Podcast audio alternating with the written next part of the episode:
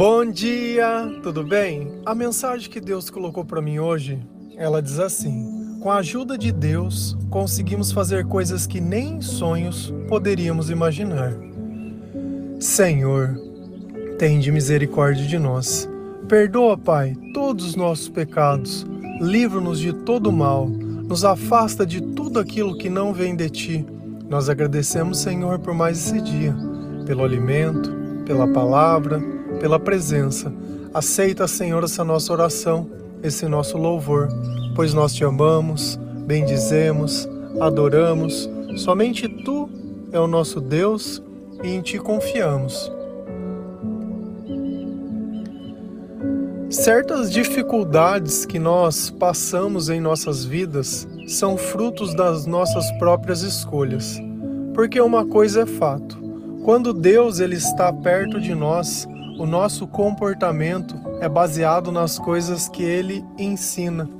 Nós transpiramos amor, nós somos frutos da bondade.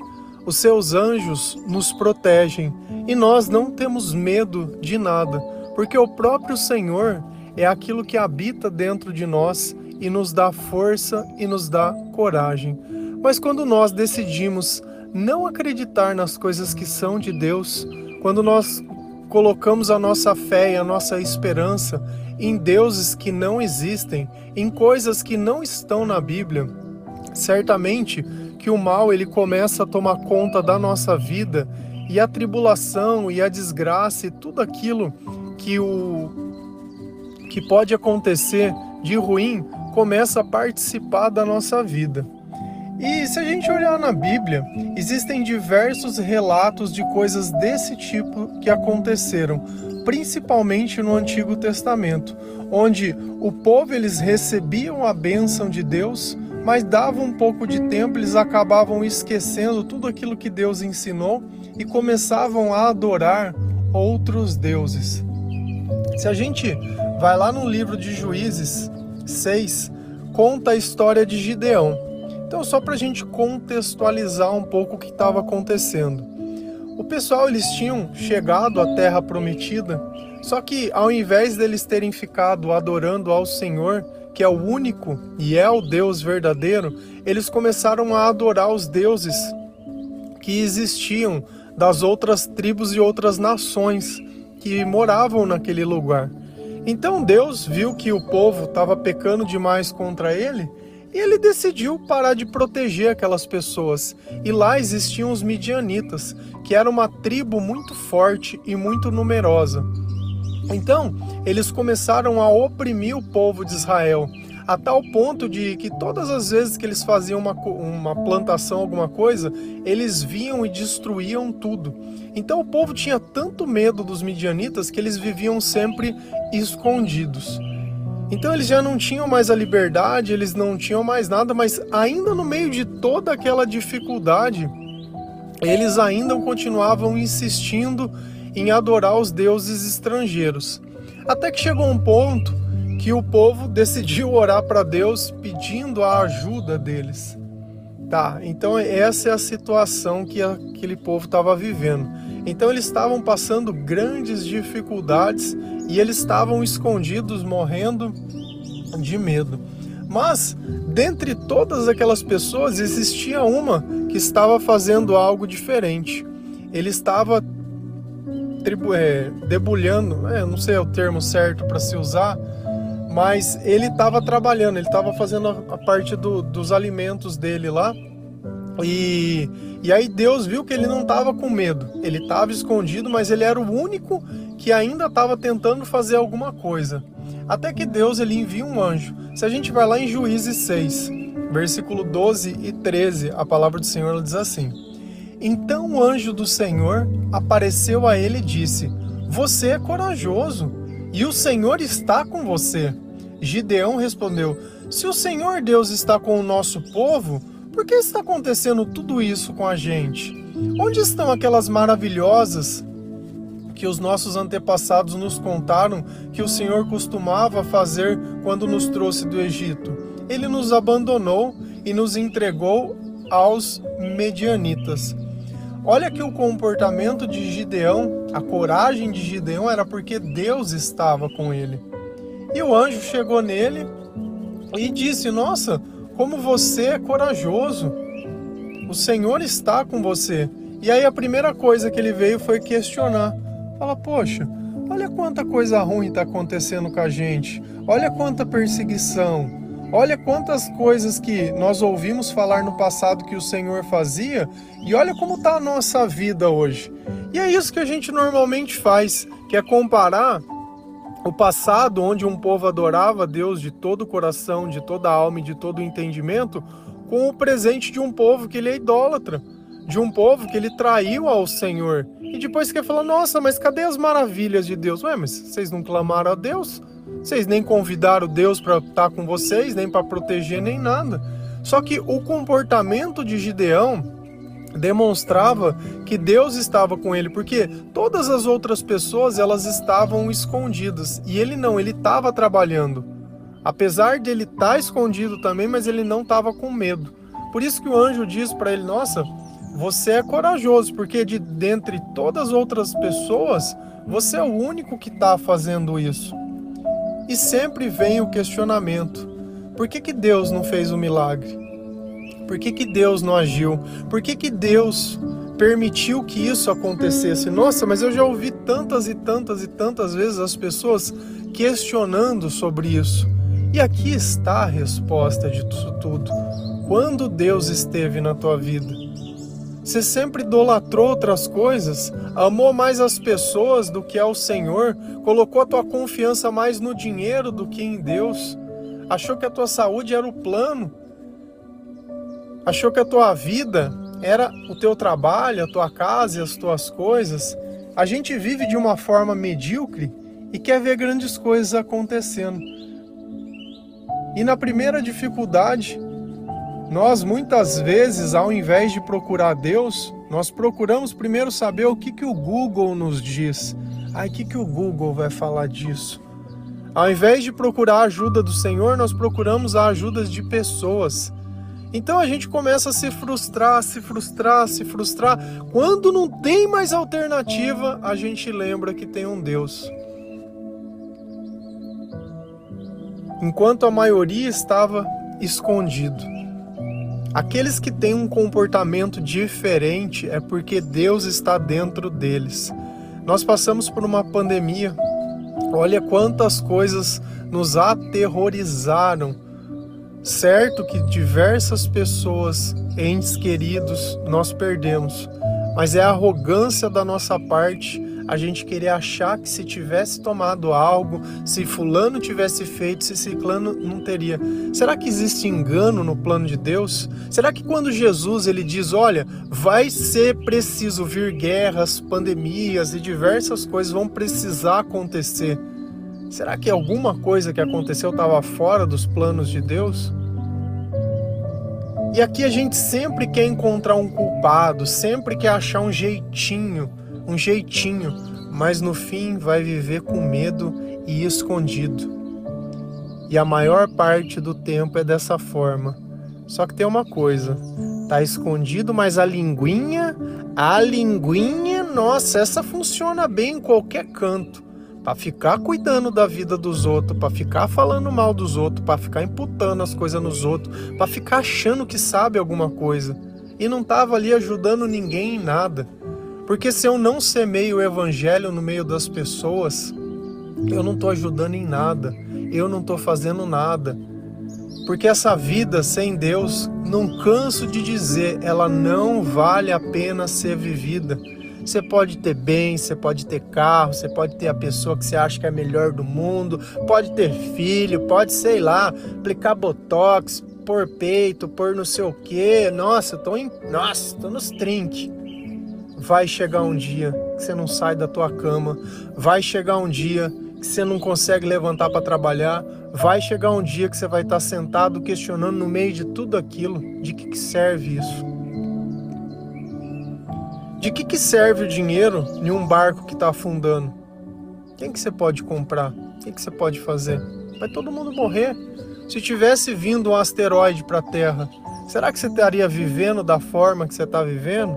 Será que as coisas que hoje para você são preocupação seria ou você iria aproveitar o que dá para aproveitar ainda, porque você sabe que tudo vai acabar? Que tudo vai acabar, nós já sabemos desde o dia que nós nascemos. A única certeza que nós temos é que tudo vai acabar. E nós criamos uma segunda certeza, que existe um céu e existe um inferno. E existe um Salvador. E dessa vida que eu nada posso fazer para que ela não acabe, para outra vida eu posso fazer alguma coisa. Eu posso me humilhar na presença do Senhor, eu posso clamar pela misericórdia dele. Eu posso dizer: Olha, Senhor, você é o único Deus, você é o Deus verdadeiro, porque de dentre todos os outros deuses com D minúsculo, o único que me olhou com amor foi você. O único que não se esqueceu de mim foi você. O único que me olhou desde o ventre da minha mãe, que tem o meu nome escrito na palma da tua mão que sabe quantos fios de cabelo eu tenho na minha cabeça. Tem gente que é mais fácil para Deus saber, né? E tá tudo bem, tá tudo bem. A nossa vida, ela não é aparência, a nossa vida é o nosso coração. O que é importante não é o lugar que a gente está, mas com quem nós estamos naquele lugar. Porque uma casa sem Deus é o próprio inferno na terra. Diga aquele que não consegue ter paz dentro de casa. Quantos não o dizem? A minha casa é um inferno e preferem sair para a rua, preferem criar hobbies. Vai jogar alguma coisa num lugar, vai andar de moto no outro, vai andar de bicicleta, pega uma viagem, vai fazer não sei na onde, e os que eram para viver juntos vivem separados. Já não dormem mais na mesma cama, já não comem mais lado a lado, já não tem mais diálogo. Sentam num restaurante e parece que são duas pessoas assistindo o ambiente. Nem parece que elas estão juntas, se não fosse a conta. E aí? Será que esse é o ambiente que nós gostaríamos de viver? Será que não era assim que o povo de Israel estava? Sozinho, deprimido, triste, fruto da idolatria de adorar deuses que não são deuses pela ignorância da palavra. Porém, o anjo do Senhor falou: Meu, você é corajoso, você é valente, você não ficou escondido dentro de casa com medo, você continuou fazendo todas as coisas, você continuou crendo em Deus. Perante aos olhos de todos, você era o louco, perante aos olhos de Deus, você é o adorador. E a palavra continua. Lá em Juízes 6, versículo 12, 14 e 16. A 16, a palavra diz assim: Então o Senhor Deus ordenou a Gideão: Vá com toda a sua força e livre o povo de Israel dos midianitas. Sou eu quem está mandando que você vá. Gideão respondeu: Senhor, como posso libertar o povo de Israel? A minha família é a mais pobre da tribo de Manassés e eu sou a pessoa menos importante da minha família. Mas o Senhor disse: Você pode fazer isso. Por quê? Porque eu o ajudarei. Você esmagará todos os midianitas como se eles fossem um só homem. De novo, assim como nós pregamos ontem, que quando Deus chamou Moisés, ele disse: Moisés, você é gago e eu vou te ajudar. Gideão cometeu exatamente o mesmo erro. Ele quis dizer: Olha, eu não posso ser o escolhido porque eu sou pobre. Eu não posso ser escolhido porque dentre a minha família eu sou desprezado. Quando ele diz que ele é o menos importante, ele está dizendo: Eu sou desprezado. E você pode ser o desprezado, você pode ser o pobre, você pode ser, entre aspas, o fu. Pode ser. Mas com Deus você não será mais nada dessas coisas. Porque o que para os homens ele era, para Deus via ele diferente. Via ele como um homem de coragem. Deus vê virtude. Deus não vê dinheiro. Deus não vê aparência. Deus não julga mediante como as outras pessoas elas julgam. Deus foi lá e disse para Gideão: Ó, vá com toda a sua força e livre o povo de Israel dos midianitas. Se vocês pudessem ver a diferença entre o povo midianita e o povo de Israel, não tinha diferença. De novo, se a gente pudesse fazer uma analogia, Davi e Golias iriam lutar novamente. Gideão seria Davi e os midianitas seriam Golias. Foi exatamente da mesma forma. E Deus colocou dentro desse homem o rejeitado, o desprezado, o pobre, o menos importante, um chamado. E colocou o espírito dele, porque se você continua lendo essa passagem, você vai ver que o espírito de Deus entra nele. E é nesse instante que ele deixa de ser o pobre, é nesse instante que ele deixa de ser o desprezado e começa a se tornar um guerreiro do Senhor, aquele que vai trazer a libertação de todo o povo de Israel. Porque Gideão era o cara? E por que será que Deus escolhe essas pessoas tão aleatórias? Para que elas não pudessem se vangloriar dizendo: Olha como eu sou forte, olha como eu sou estrategista, olha como eu tinha os recursos para fazer isso. Você imagina ele chegando nos outros dizendo: Olha, eu que vou libertar o povo de Israel. Você, quem que é você? Você não é ninguém. A tua tribo de Manassés? Ah, não, daquela família de gente pé de chinelo, pobre? Ah, não pode ser. Não pode ser você. Deus escolheu outro. É para que ninguém duvide que foi graças a Deus. É quando ninguém mais acredita. É quando ninguém espera que Deus ele entra em cena. Mas ele veio aqui graças a uma oração. E é curioso que quando a gente continua lendo, passo um convite para vocês, sempre falo para vocês lerem a palavra de Deus, mas vale a pena vocês pegarem esse livro de Juízes 6, leia ele inteiro, que vai contar essa história. Deus ele vai falar assim: "Olha, tem um problema. Teu pai, ele tem um, umas imagens, uns negócios ali de Baal e você vai ter que fazer um negócio. Você vai pegar dois touros e vai lá destruir as imagens do seu pai. Só que ele fica com tanto medo da reação da família dele, porque é como se ele estivesse indo destruir as imagens, os altares da família dele. Que ao invés de ir de dia, ele vai de noite. E aí ele destrói tudo, faz um altar novo no lugar, com pedras perfeitas para o Senhor. Aí ele mata o touro, pega os pau e faz lá o sacrifício. e aí o pai dele vem e descobre, começaram, nossa, mas quem destruiu o nosso Deus, né? Deus minúsculo. Quem que fez tudo isso? E aí a hora que falou, ah, foi teu filho. E aí eles vão louco atrás dele. Falou, ah, mas se Baal é Deus, por que, que vocês precisam defender ele? Deixa que Baal se defenda. Se o que eu fiz ofendeu a Baal, deixa Baal vir me castigar, não vocês. E Baal conseguia vir castigar ele? Não fez nada. E foi através desse homem, e foi através do comportamento que ele teve, enquanto todos estavam desesperados, ele estava ali tentando viver, tentando fazer o básico sobre as coisas. E é assim que nós temos que ser. Muitas vezes você vai ser o forte, Tá todo mundo aterrorizado por causa que recebeu uma doença, mas é você que vai estar tá ali junto. Tá todo mundo aterrorizado porque teve um luto dentro de casa e é você aquele que vai arrumar os preparativos para que possa se continuar vivendo. Às vezes Deus ele nos coloca mediante as situações onde todos estão paralisados, mas você está ali para fazer a diferença. Você não está ali para sofrer, você não está ali para sentir medo, você não está ali para ser mais um, você não está ali para nada. Você está ali para servir ao Senhor. E a gente tem que parar de arrumar desculpa. Da mesma forma que ontem a pregação foi exatamente sobre isso, sobre Moisés querendo dar uma desculpa para Deus, e Deus, quando ele chama, ele ajuda.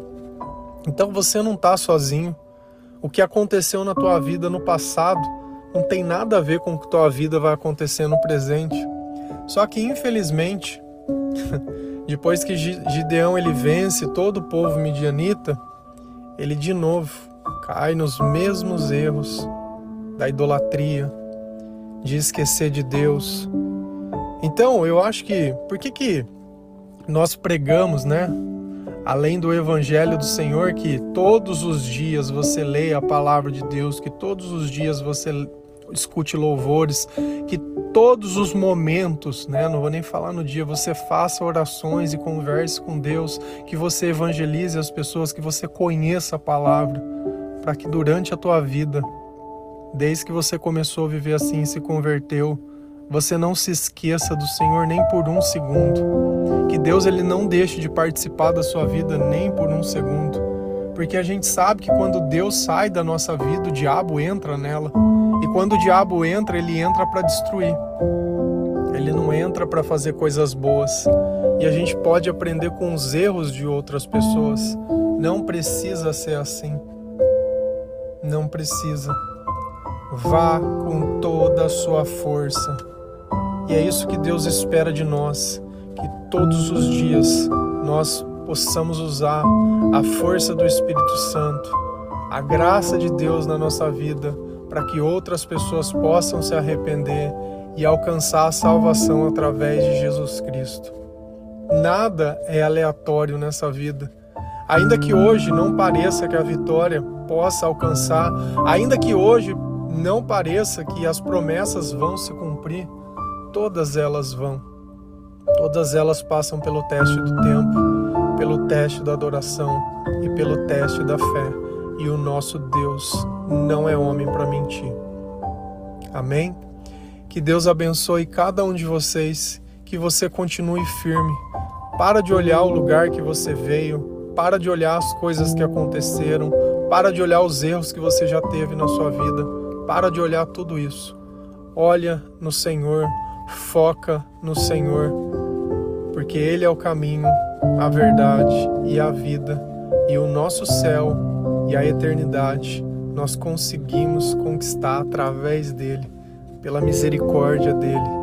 Não se esqueça de nós, Senhor, nem um minuto, porque nós não nos esqueceremos de você. Amém? Que Deus abençoe cada um de vocês. Feliz a nação cujo Deus é o Senhor. Um bom dia.